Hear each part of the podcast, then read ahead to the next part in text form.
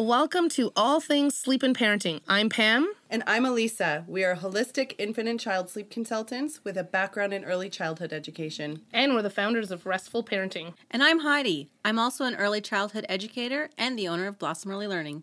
Join us as we chat all things sleep, parenting, development, and everything in between. Be sure to hit subscribe and share with your friends and family.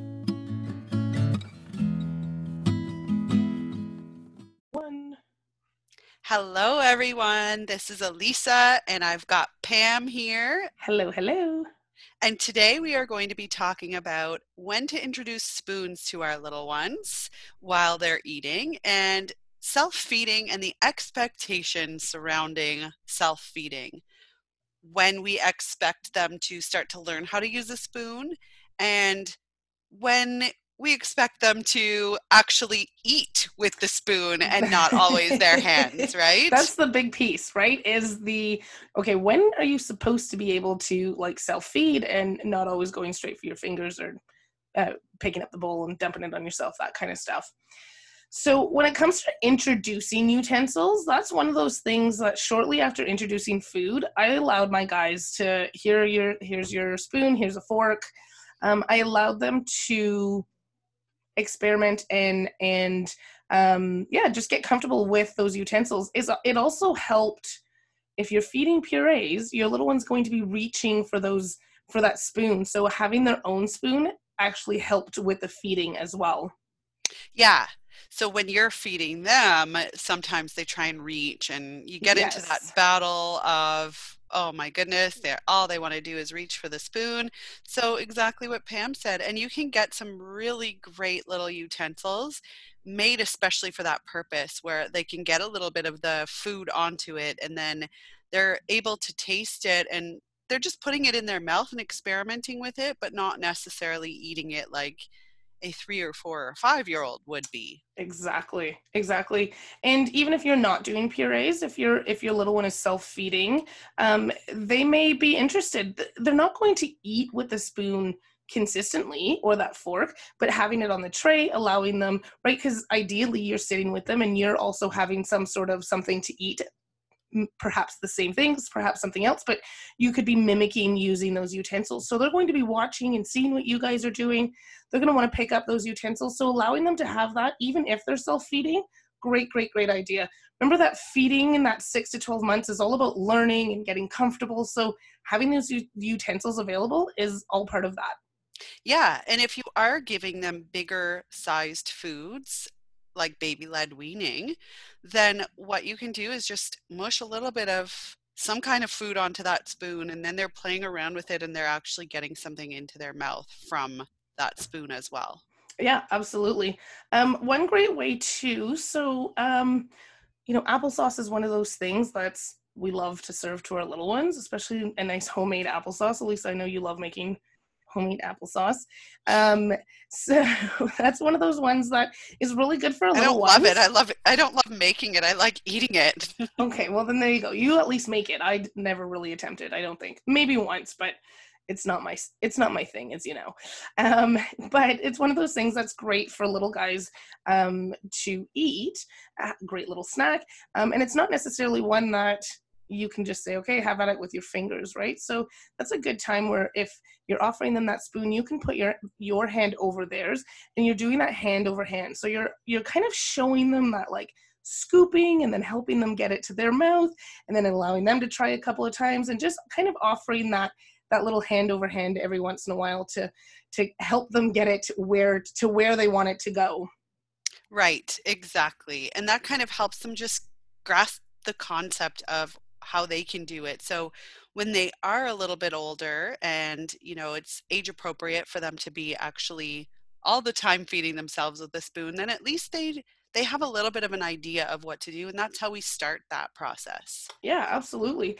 So my expectations in terms of using that spoon consistently, like we're kind of looking at like 18 months ish where they're really kind of able to pick up the utensils. You can offer those reminders. Oh, remember this is this is a food we need our spoon we need to have our spoon or we need to have our fork for this food um, so around 18 months you can start with the reminders it doesn't and like everything with parenting, uh, just telling them once isn't going to be enough. It's going to be something that you're pretty much going to be reminding them 18, 18 months to two ish in there. You're going to be kind of reminding them consistently.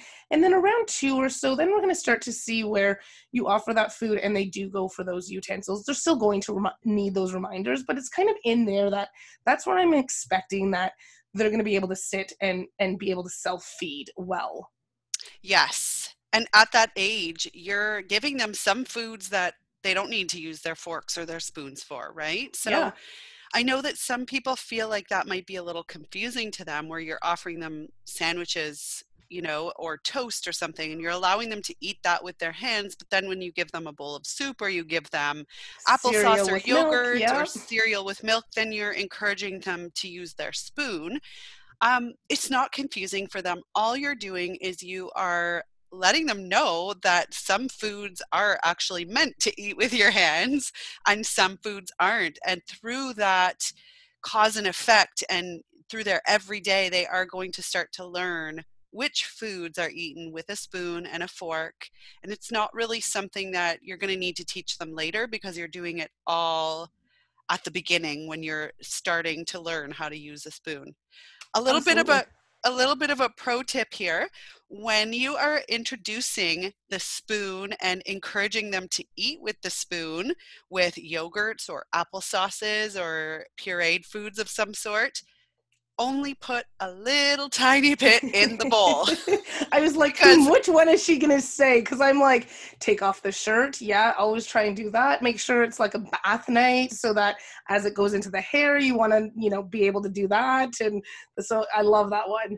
But putting a little tiny bit in the yes. bowl, enough yes. that they can scoop it up and they don't get frustrated with not being able to scoop it up. So you want enough that they can actually get something into their spoon but you don't want so much that it's going to be overwhelming for them and then they're just going to dump it out. On their head. So exactly. Typically or or they're just going to lob it off the side of the tray and or the table and if you don't have a pet that loves applesauce um, it's going to take you you're going to be washing applesauce off the counters, off the walls, off the floors, off the baseboards. exactly. So trust us when we say it's much yes. easier to just keep filling that bowl with bit by bit when they want more than it is to overfill their, you know, to fill their bowl with so much that then they're just dumping it out. Yeah, absolutely. I like that was a good pro tip. I also uh, take those shirts off, especially with like soup and stuff, because some of those bits, some of the new bibs are fantastic, but um, yeah, some of the older ones, it would just soak through and to sometimes soup. The first few times I had soup, I was like, and we're going to do this in your diaper because it would like go right down their pants. And I was like, how do we have soup in your socks? Like you were sitting. This doesn't make sense to me. But yeah. And when we say soup at the beginning, it's more like a stew, regardless yes. of whether, so like more noodles in it than broth. You're not going to give them like this bowl full of broth with just a few noodles or crackers lots of crackers yes. so that it thickens it up a little bit more yeah absolutely well that was awesome lisa thanks that was i like that tip that was a great little tip Thank you. And we hope that you enjoyed this episode.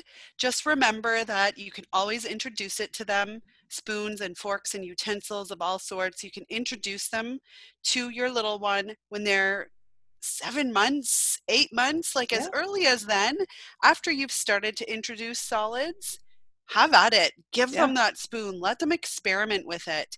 Then, as they get a little bit older 10, 11, 12 months then you're hand over hand showing them how to use that spoon. Um, and then when they're about 18 months or two years old, if you've done that work ahead of time, then they're going to start using that spoon more and more frequently with plenty of reminders from you. Oh, use your spoon, please. Oh, this one's applesauce. We're going to use our spoon with this. Spoon, please. Spoon. And then keep continue to show them the spoon and using that spoon. And they are going to learn in no time. So don't stress if your eight, nine, or 10 month old is not using a spoon the correct way, right? Any Absolutely. way for them at that age is the correct way because they're still tasting the food off of that. They're still experimenting with it. It's all learning. they're still learning. That is the only way that they are going to learn. Absolutely. Thanks so much, Lisa.